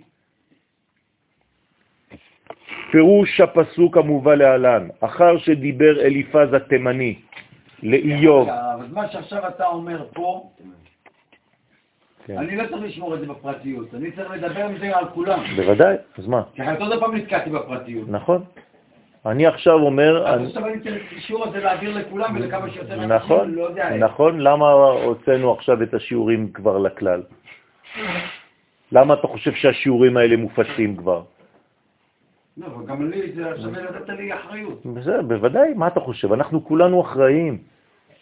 במילה אחראי יש את המילה אחר, אבל לפני המילה אחר יש את המילה אח, ולפני המילה אח יש את האלף.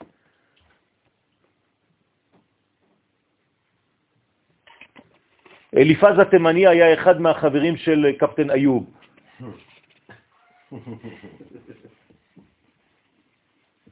לא יודע, אני אני לא... לא אני- יש לי משימה, אני לא יודע איך לצאת ממנה. אתה קודם כל צריך ללמוד, עכשיו אתה ב-extreme excitation.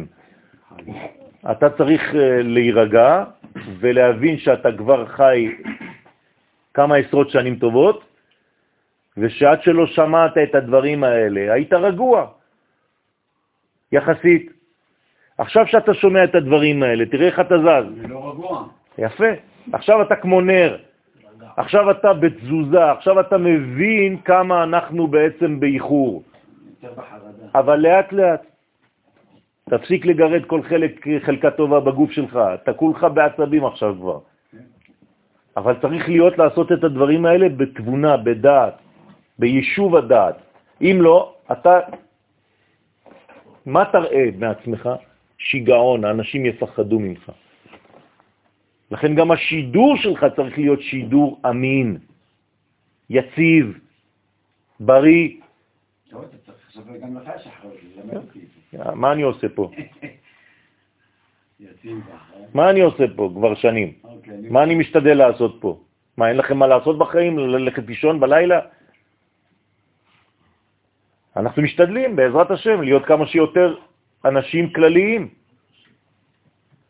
לכן אליפז התימני אומר לאיוב, לאיוב, אומר לו דברי נבואה, אמר לו, מאחר שבעטת בייסורים, נבאשת בעיני השם.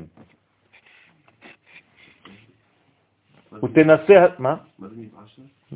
נ- נ- נמאס לך, כן. כן. ותנסה הדבר, כי קרא נא אל השם ותראה היש עוונך, האם יש מי, כן, שיענה לך, עונך. מי, האם מישהו יענה לך, ואל מי מקדושים תפנה, אל מי ממלאכים הקדושים תפנה להמליץ טוב בעבורך, לא נבאשת בעיני כולם, ולזה לא יענו לך מעתה.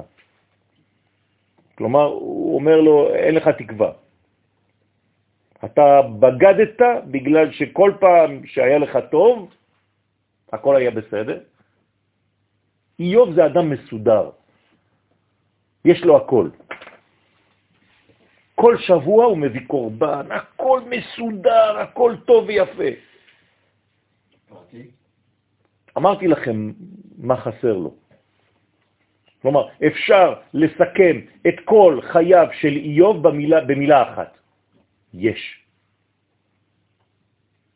כן, זו הצעקה הגדולה היום. יש! כן. מה צריך?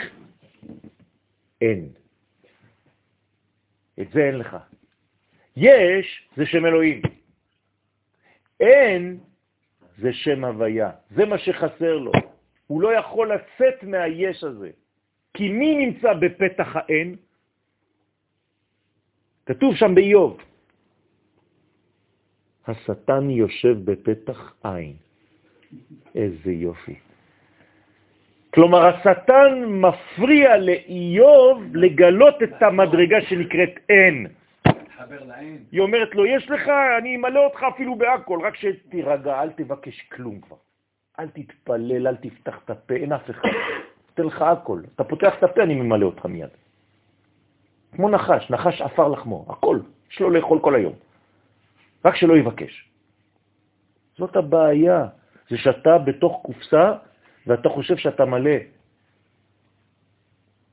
והרקנות הזאת באה בגלל שאין לך את האין. כלומר, האין הוא המילוי הכי גדול שחסר לך בחיים. זה ברור, כי, כי ברא יש רצון לקבל, מאין רצון לקבל. עכשיו לך תחבר את הרצון לקבל, שאין לו רצון להשפיע, כי הוא רצון לקבל. לך תחבר בין הרצון לקבל לרצון להשפיע, כי לא, לא, העוגה לא מסתדרת.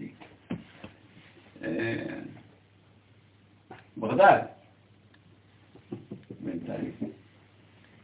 בעזרת השם, הכל בסדר. למה זה ברדק? זה בן אדם שיש לו דקות. פירוש הפסוק השני, כל אומר קרא. כל נבואה אומר לנביא, קרא. כלומר, מה שעכשיו אתה מרגיש. קרא והכריז ברבים, לך, תכריז. אז עכשיו יש תשובה, ואומר, הנביא שואל, מה יקרא? מה אתה רוצה שאני אגיד עכשיו? מה, אני אתחיל לצעוק ברחובות? לטפס על העצים? וכל הנבואה משיב לו, קרא לאמור כל הבשר חציר. לך תגיד לאנשים, כן, בצורה עדינה, כן, אם לא יברחו כולם, כל הבשר חציר. הפכתם להיות בעצם רק חתיכות של בשר חציר, כלומר יבש. כלום, אין כלום. כל העמים שיבואו עם גוג על ירושלים למלחמה, ייבולו ויהיה שוק החציר. כלומר, לא יצליחו בעבודה שלהם, לא יצליחו בשום דבר. האויבים של עם ישראל לא יצליחו נגדנו בחיים. למה? כי אנחנו לא בני אדם רגילים, אנחנו מייצגים את ההוויה בעולם הזה. אנחנו האוזניים של הוויה, אנחנו העיניים של הוויה, אנחנו הפה של הוויה, אנחנו הידיים של הוויה ואנחנו הרגליים של הוויה. ולהוויה י' כו' כברוך הוא ברוך שמו, אין קץ ואין תכלית. אין זמן, אין סוף. לכן אנחנו עם ששייך לנצח, ואף אחד לא יכול לנצח את הנצח. הוא המנצח, קוראים לו ניצחון. וכל חסדו כציץ השדה, כל חסד שעשה אחד מהם, כן, כל האומות העולם שעושות כביכול חסדים, לא יחשב למאומה, ויהיה כציץ השדה הכמוש מהר. זאת אומרת, הכל יבש, הכל אפס, הם עושים את הכל רק לעצמם. כי חסד לאומים חטאת.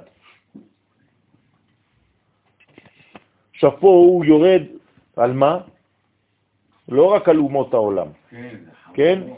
כאילו- עכשיו הוא, הוא בעצם אומר, מי יקבל מאיתנו את ההכרזה ומי ישמע את הקול האלוהי הגדול הזה, המחייב אותו, ומי לא ישמע את הקול הזה וימשיך בתורה הפרטית, האינדיבידואלית, הגלותית, שהוא חי אותה עד היום.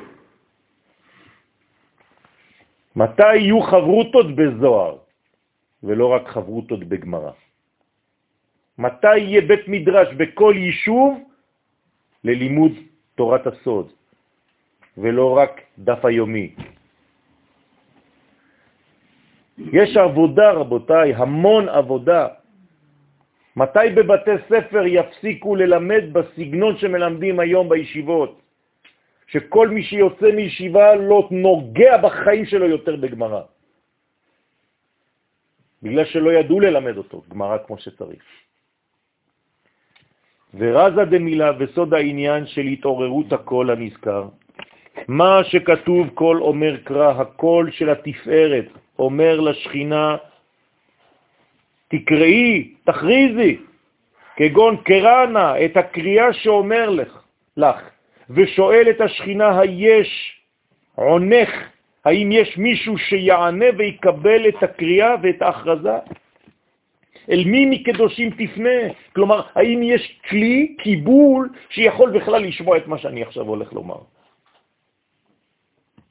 במילים פשוטות, הקדוש ברוך הוא כואב, כואב שיש לו יהלומים ואין לו למי לתת אותם. רבותיי, זה הכאב הכי גדול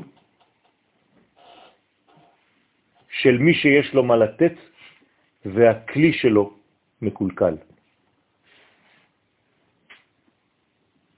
מי שלא מקבל, הוא סובל, כי הוא מרגיש ריק. אבל זה לא מגיע לכאב של מי שיש לו מה לתת והוא לא יכול לתת. וזה הקדוש ברוך הוא. הקדוש ברוך הוא סובלן וסבלני. שנים על שנים, אלפי שנים הוא ממתין שיהיה כלי קיבול. ואל מי מתלמידי החכמים שהם קדושים, כן, תפני, שיתעורר על ידייך, והיא אמרת השכינה אומרת, מה אקרא? מה אתה רוצה שאני אקרא? כי אין מי שיתעורר.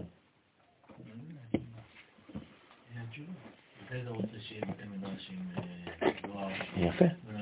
בגלל זה שלא לומדים את הפסוק הזה, את הפסקה הזאת. אבל מי שלומד את הפסקה הזאת, מה הוא עושה? הוא מיד מקים בית מדרש. שמה?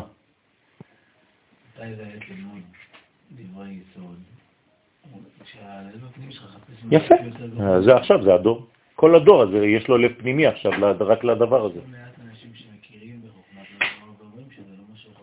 בסדר, בסדר, הם לא מכירים, הם אה, שמעו. בסדר, זה... אני חושב שגם פה. גם פה. לא, אין. יש פה כמה שמכירים ויודעים, ואתה ולמדת. בסדר, בסדר. לא זה בסדר גמור, אבל שלא ישברו את האחרים, שלא יפחידו את האחרים. זהו, זה העניין. מה אקרא? כי אין מי שיתעורר, כי הבשר, כל הבשר חסיר, מפרש כל אינון כבעירים דאכלין חסיר, כולם כבהמות שאוכלים עשב. עכשיו, על מי הוא מדבר, רבותיי? על לומדי תורה. הוא קורא להם בהמות שאוכלים עשב. רוצה לומר שלומדים רק פשטות של התורה ולא סתרי תורה. אני, רבותיי, לא רוצה להיות בהמה. עכשיו, מה זה בהמה, חוץ מהכללה, כי היא אותה בהמה? זה פיזור, בית המה, הם לא לומדים תורת האצילות, תורת האחדות, הם לומדים תורת הפיזור. זה אמר וזה אמר וזה אמר וזה אמר וזה אמר ומחלוקת וזה, אתה הולך לאיבוד, אתה כבר לא יודע מי נגד מי. מלא פרטים. אתה בשניות, אתה לומד משניות.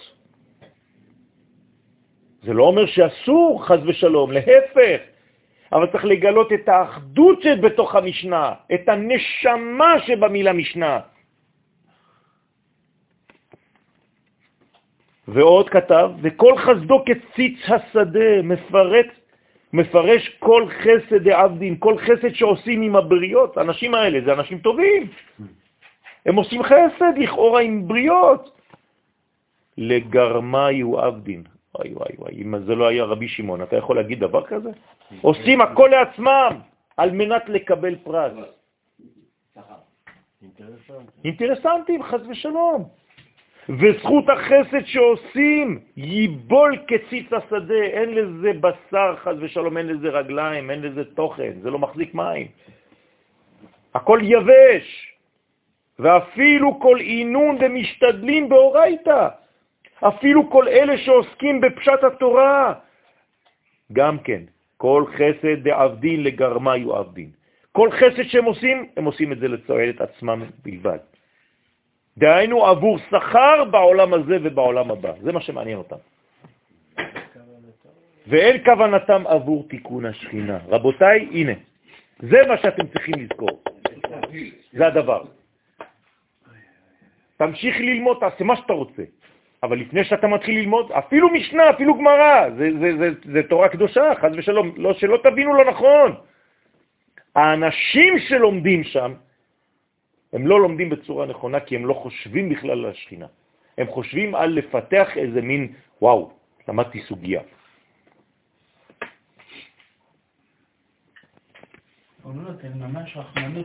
אין, לא הזוהר הקדוש זה חותך. אה, לא רבי שמעון בר יוחאי זה דין. ולמרות שהוא בא ברחמים גדולים, אנא בחביבות תליה מילתא. מה רצית להגיד? הביקורת של רבי שמעון בר יוחאי היא לא ביקורת שכתובה בפירוש. ביקורת שכתובה היא ביקורת שכתובה על הגישה. על מה? על הגישה. כן, נכון. נכון. שים לב לזה, אתה הרב עושה את זה הרבה פעמים, אתה לא מתייחס לפירוש הקטן. הרבה פעמים אתה אומר שהוא לא מפרש נכון. כן. מה שכתוב כאן בפירוש בכלל לא מדבר על פשט. לא מדבר. פשט, והמפרש כאן שהוא כותב את זה, בסדר, כבודו במקום המונח. הנקודה היא הגישה ולא הפשט. נכון, נכון. אני חושב שזה דיוק משמעותי. נכון, אבל לא- עוד מעט, עוד מעט הוא יגיד את זה. זה לא דיוק משמעותי. אתה חושב מה שאתה חושב. אני חושב. אבל תסתכל למעלה בצד שמאל.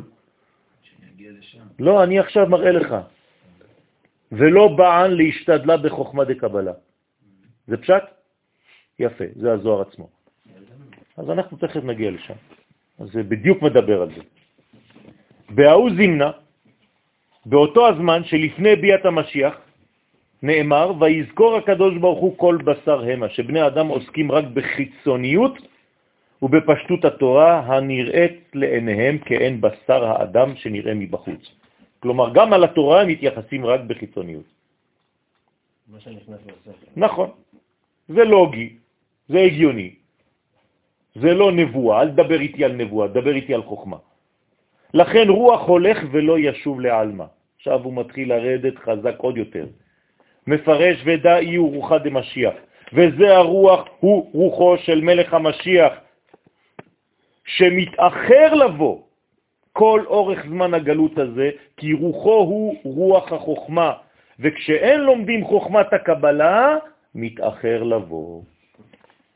ואילון מן דגרמין דייזיל למין עלמא.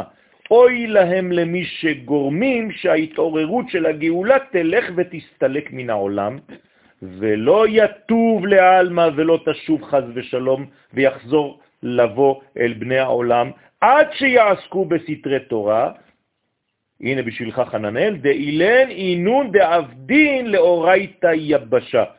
כי אלו שאינם עוסקים בסתרי תורה, עושים את התורה יבשה, רוצה לומר כאילו לא היה בה אלא פשטות התורה הנראית לעיניהם. ולה בן להשתדלה בחוכמה דקבלה, ואינם רוצים לעסוק בחוכמת הקבלה, שלימוד זה מאיר את העיניים להתבונן בנשמה ובפנימיות של התורה.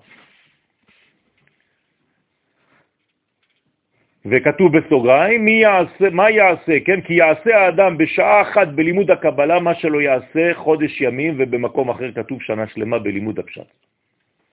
ובכלל בזוהר, בבן איש חי כתוב שאם זה בשבת, אז זה כמו אלף, פי אלף. זה מה, בשבת לקרוא. לגרוס, מה שאתה יכול, בתורת הסוד, ולא להמשיך מה שלמדת בשבוע. דגרמין, כל זה אומר הזוהר, דאיסתלק נביעו דחוכמה דאי הוא יוד מינה. הם סילקו את האות יוד. אתם זוכרים מה התחלנו את השיעור באדם שסילק את המוחין שלו? זה אותו דבר פה בתורה, חז ושלום. אם אתה לא לומד את החוכמה הפנימית הזאת של תורת הסוד, אתה מסלק את היוד ואתה חי רק בהווה. כי מה זה שם הוויה? זה יוד בהווה. אבל אם אתה מסלק את היוד, אתה רק בחוויות שלך. שגורמים שתסתלק מן השכינה הערת מקור החוכמה העליונה, שהיא האות י' בשם הוויה המאירה לשכינה דרך היסוד. אז אם אין י' חז ושלום, זה תורת האצילות, החוכמה העליונה. אז מה אתה עושה? והשתערת ב' יבשה, אז אתה לקחת מבראשית את הנקודה הפנימית, את הנשמה, את הדגש הקטן הזה, המפיק, כן? הוצאת אותו, הפכת את הכל ליבש. בראשית אותיות אתר יבש. זה מה שאומר הזוהר בתיקון. ונשארת אות ב' של בראשית שהיא השכינה יבשה. ואילון, אוי ואבוי לאנשים האלה, דגרמין עניותה, כל העניות בעולם באה בגלל זה, וחרבה והמלחמות, וביזה, גנבות, והרג, פיגועים, ואובדן בעלמא, חס ושלום. עכשיו הוא כותב את זה בתקופה, ואנחנו מדברים על כל מה שהוא כותב עכשיו, זה לא כל מה שאנחנו מכירים מההיסטוריה. הוא כותב את זה בשבילנו היום. לא- הוא זה לא לא, לא. לא, הוא- כותב את זה בשביל הדור האחרון, הוא גנז את זה כדי שהזוהר יצא בדור שלנו. וההוא זימנה, באותו זמן שלפני... שלפני ביאת המשיח, זה עכשיו, הוא מדבר על- עלינו. הוא עכשיו נותן לנו נבואה מה יהיה בעולם, וזה בדיוק מה שיש בעולם היום. הרב שנייה רק רגע לדייק כרונולוגית, הזוהר נכתב אחרי חורבן בית מקדש שני, ב-100, 200... כן, כן, כן. אוי להם, נכון גם לזמן הזה, נכון? מה? אני רוצה להבין. כן, זה נכון רק לזמן הזה. רק שלנו, כן. הוא לא מתכוון גם לא. בית המקדש השני, לא. הכל לא. הפך להיות פולקלור לא. ולא קורבנות, לא. והכל, לא, שוחד וכל לא, האלה. לא, כי יש לנו הקדמה שכבר למדנו אותה בגלגול הראשון של ספר הזוהר. שעוסקת במתי זה הדבר הזה חובה. ממתי זה התחיל? הדבר הזה היה איסור, היה סגור, חתום לפני אלפיים שנה. הדבר הזה מותר, ולא רק מותר, אלא חובה לפני 500 שנה. ושם הוא אומר לילדים מגיל 6 ומעלה. מי זה כותב? רבי חיים ויטל, הקדמה לספר הזוהר, האריזל. יש לנו את זה פה. זה קרדום לתת לכולם. שמפחדים, אומרים... אה, לא, הוא מביא, הוא מביא את כל, הוא מביא את כל הגדולים, הוא מביא את הרמח"ל, על כל אחד ואחד, הוא מביא, כן, כת אחת אומרת, כן, כל אחד אומר למה הוא לא רוצה ללמוד תורה. יש לכולם סיבות טובות, תורת הקבלה. והוא סותר אחת-אחת, הרמח"ל, הוא מביא גם את הרמח"ל. כן, זה כבר לא, זה כבר, זה כבר ה, ה, ה, בעל הסולם. אבל הוא מצטט דברים של רבי חיים ויטל, של האריזל, שזה רבי חיים ויטל, ומצטט גם דברים יותר אה, עכשוויים, מזמנו. כן? זה חברותה, זה כמו הרב קוק. הרב אשלג והרב קוק, אה, זה אותה תקופה. כן.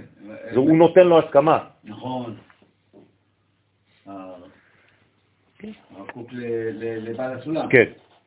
אוי להם שגורמים עניות וחרב וביזה והרג ואובדן בעולם על ידי שהסתלקו הערת החוכמה מן השכינה.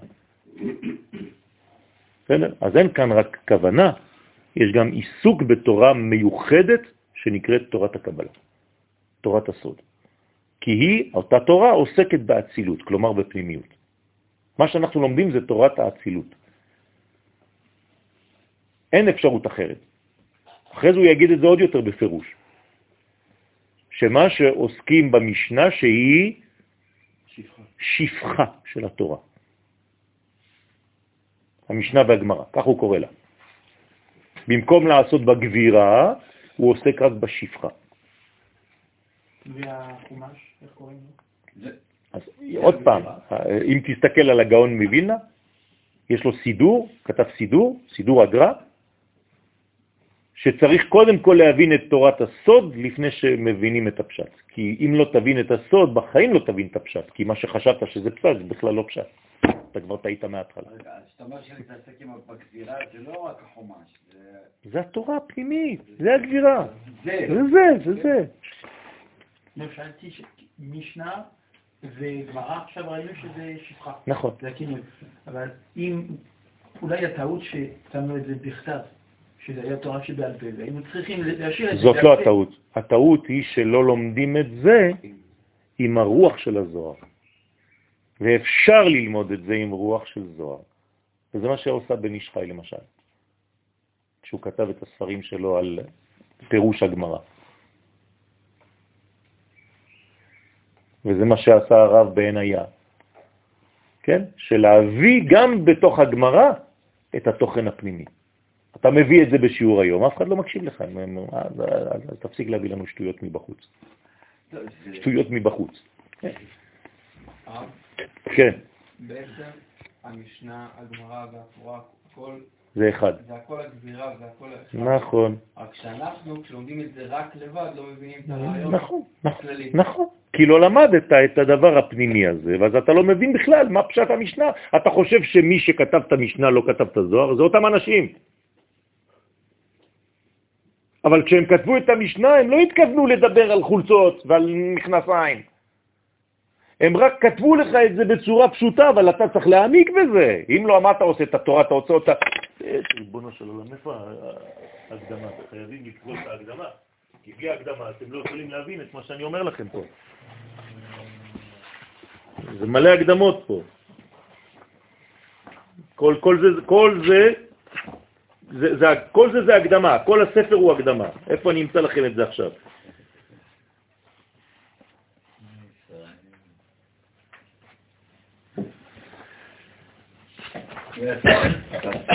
לינק בין כל... אה? יש בכל מקום הקדמה כזאת. לי, טוב, קפה שלך.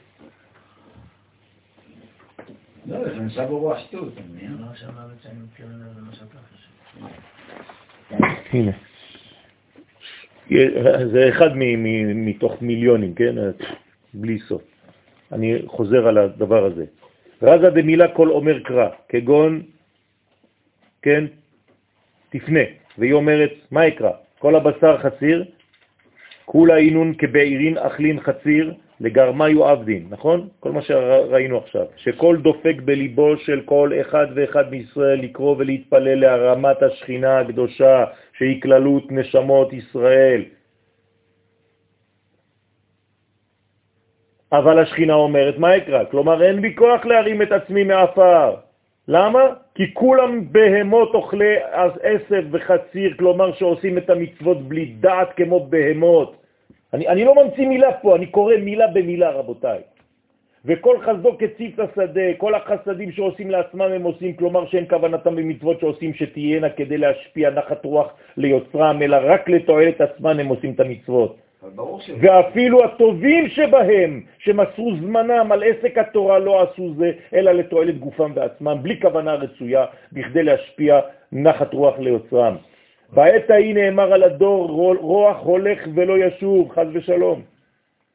שרוחו של מלך המשיח מסתלקת והולכת מן העולם ולא שווה, בגלל שהם עשו את התורה ליבשה, כלומר משהו לחלוכית של שכל ודעת. כי מצטמצמים רק בחלק המעשי של התורה ואינם רוצים להשתדל ולהבין בחוכמת הקבלה. לידע ולהשכיל בסודות התורה וטעמי מצווה. אוי להם שהם גורמים במעשיהם הללו שיהיו עניות וחרב וחמאס וביזה, תראו את המילים, וחמאס, וביזה והריגות והשמדות בעולם. וטעם דבריהם הוא, כמו שביארנו ביות כל עוסקי התורה, מזלזלים בפנימיות שלהם ובפנימיות התורה, ומניחים אותה כמו דבר שאין צורך בו בעולם, ויעסקו בה רק בשעה שלא יום ולא לילה. כלומר, אף פעם. צוחקים עליך. והם הבא כעברים מגששים קיר, שבזה הם המגבירים את החיצוניות של עצמם, דהיינו תועלת גופם, ולכן החיצוניות של התורה גם כן, הם המחשיכים ומחשיבים את הפנימיות של התורה, ואז הם הגורמים במעשיהם הללו שכל בחינות החיצוניות שישנם בעולם מגבירות את עצמם. כלומר, מה מתגבר? החיצוניות. סדרה. על כל חלקי הפנימיות, כל אחת לפי מהותה. כי החיצוניות שבכלל ישראל, דהיינו עמי הארצות שבהם, מתגברת ומבטלת את הפנימיות שבכלל ישראל, שהם בעצם גדולי התורה. הבנתם? וכן החיצוניות שבאומות העולם, שהם בעלי החורבן, מתגבר, מבטל את הפנימיות שבהם. כלומר, בכל העולם יש פנימיות וחיצוניות, הפנימיות נפלה והחיצוניות קמה, שהם חסידי אומות העולם וכו'. ועכשיו הרב מסכם פה, הסולם, ואחר שבעוונותינו הרבים נעשינו עדי ראייה לכל האמור בתיקונים, ולא עוד, אלא שמידת הדין פגעה דווקא בטובים שבנו, ואלא מתחילת אלא מן הצדיקים תחילה, ומכל הפאר שהיה לכלל ישראל בארצות פולין וליטא, לא נשאר לנו אלא שרידים שבארץ הקודש. הנה מעתה מוטל רק עלינו, שארית הפלטה, לתקן את המעוות החמור הזה. אני קורא לכם מילה במילה, כן? וכל אחד ואחד מאיתנו, שרידי הפלטה, יקבל על עצמו בכל נפשו ומאודו להגביר מכאן ואילך את פנימיות התורה וליתן לה את מקומה הראוי, כחשיבותה על מעלתה החיצונית של התורה, ואז יזכה כל אחד ואחד מאיתנו להגביר מעלת פנימיותו עצמו, דהיינו בחינת ישראל שבו, שהיא צריכת הנפש על בחינת החיצוניות של עצמו, שהיא בחינת אומות העולם שבו, שהוא צורכי הגוף. ויגיע כוח הזה גם על כלל ישראל כולו, עד שעמי הארצות שבנו יכירו וידעו את השבח ואת המעלה של גדולי ישראל עליהם, וישמעו להם, ויצייתו להם, כי פנימיות אומות העולם, שהם חסידי אומות העולם, יתגברו ויכניעו את החיצוניות שלהם, שהם בעלי החורבן. וכן פנימיות העולם שהם ישראל, יתגברו בכל שפחם ומעלתם על חיצוניות העולם שהם, התאול, שהם האומות. ואז כל אומות העולם יכירו ויודו במעלת ישראל עליהם, ויקיימו הכתוב בישעיהו לקחום עמים והביאום אל מקומם, והתנחלום בית ישראל על אדמת השם. והביאו בניך בחוצן, בחוצן ובנותיך על כתף תנסנה. וזה שכתוב בזוהר נשא דף, נס, פרשת נשוא, ספר הזוהר יפקון ישראל מן גלותה ברחמים, רק בזכות הספר הזה. וזה זה, זה, זה רק החריש מבוא, וכל אחד, בלי סוף. כן? אולי נלמד את ההקדמה הזאת עוד פעם. כאילו נלמד את ההקדמה הזאת בעזרת השם אולי באזור אה, ל"ג בעומר. אני צריך להתחיל הכל קודם כל בי. מה? מה אתה אומר? אני אומר, לפי מה שהקראת כאן, אני מבין שאני צריך להתחיל קודם כל הכל בי. מה אתה רוצה לעשות? נכון, נכון. הרי מה זה גאולה? הרי מה זה גאולה? מי נגאל במצרים? הישראל שבך. כלומר, כמה אחוזים מעוז? 20 אחוז. אתה מבין? ומתוך ה-20 אחוז כולם מתלוננים. נכון? בסוף מגיע 0.000000001 לארץ, נכון? רק דור חדש שלם. תבינו, זה הכל תובנות, אם זה לא יורד לנו, אנחנו לא מבינים כלום. טוב, אני לא רוצה לסיים בנימות אה, לא נכונות, כן, בוא נסיים בחיים בנימה טובה. זה גם טוב. מה? כן. אני רוצה לסיים, אני רוצה לסיים בנימה טובה בעץ החיים של האריזל. היכל אה,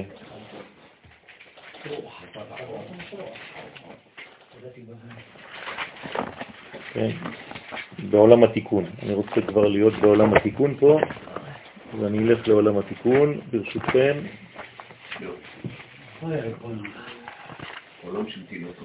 והנה על ידי עליית מן, כן, נזדווגו בחינת הוויה דעין בית דיודין, אשר הם כללות בחינת המוחין דאק, עם בחינת הטעמים דסג, שהם אחת. כלומר, אורות של אוזן, חותם ופה של בינה יזדווגו עם האורות של החוכמה, וזה בעצם מה שהוליד את הבניין החדש. כי אלו הטעמים דסג לא היה בהם שום שבירה, כי השבירה היא רק בחיצוניות, עוד פעם. בפנימיות אין שבירה. המשבר הוא משבר שכשאדם נמצא בחיצוניות. כמו שאמרנו, התחלנו כשהוא יצא מרשות היחיד לרשות הרבים.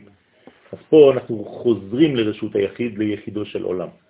ולכן כל כוונה שאתם עושים עכשיו, עכשיו, אתם לומדים עכשיו, אני תוך כדי לימוד אומר לכם, תחשבו עכשיו להרים את השכינה מהאפר.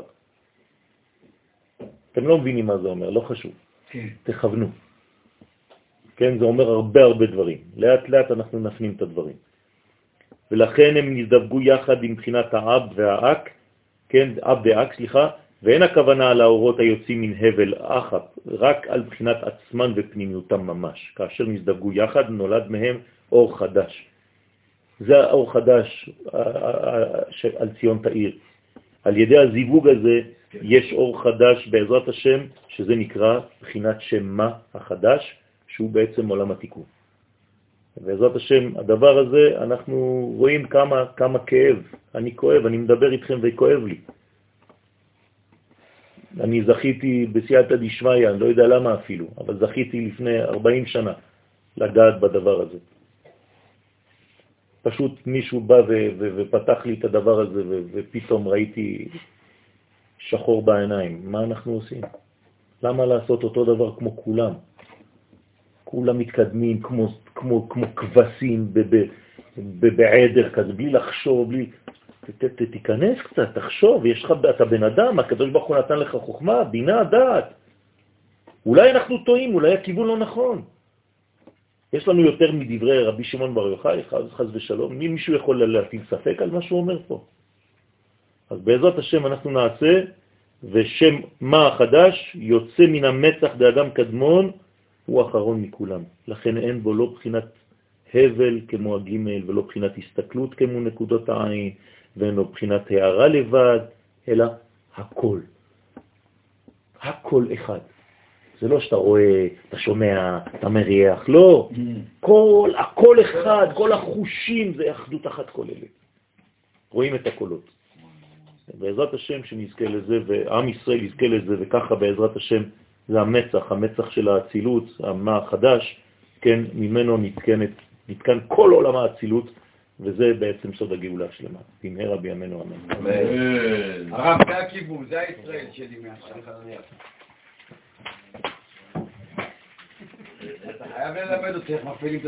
רבי חנניה בן הקשיא אומר, רצה הקדוש ברוך הוא לזכות את ישראל, לפיכך ירבה להם תורה ומצוות, שנאמר, אדוני חפץ למען צדקו יגדיל תורה ויאדיר. אמן. אמן.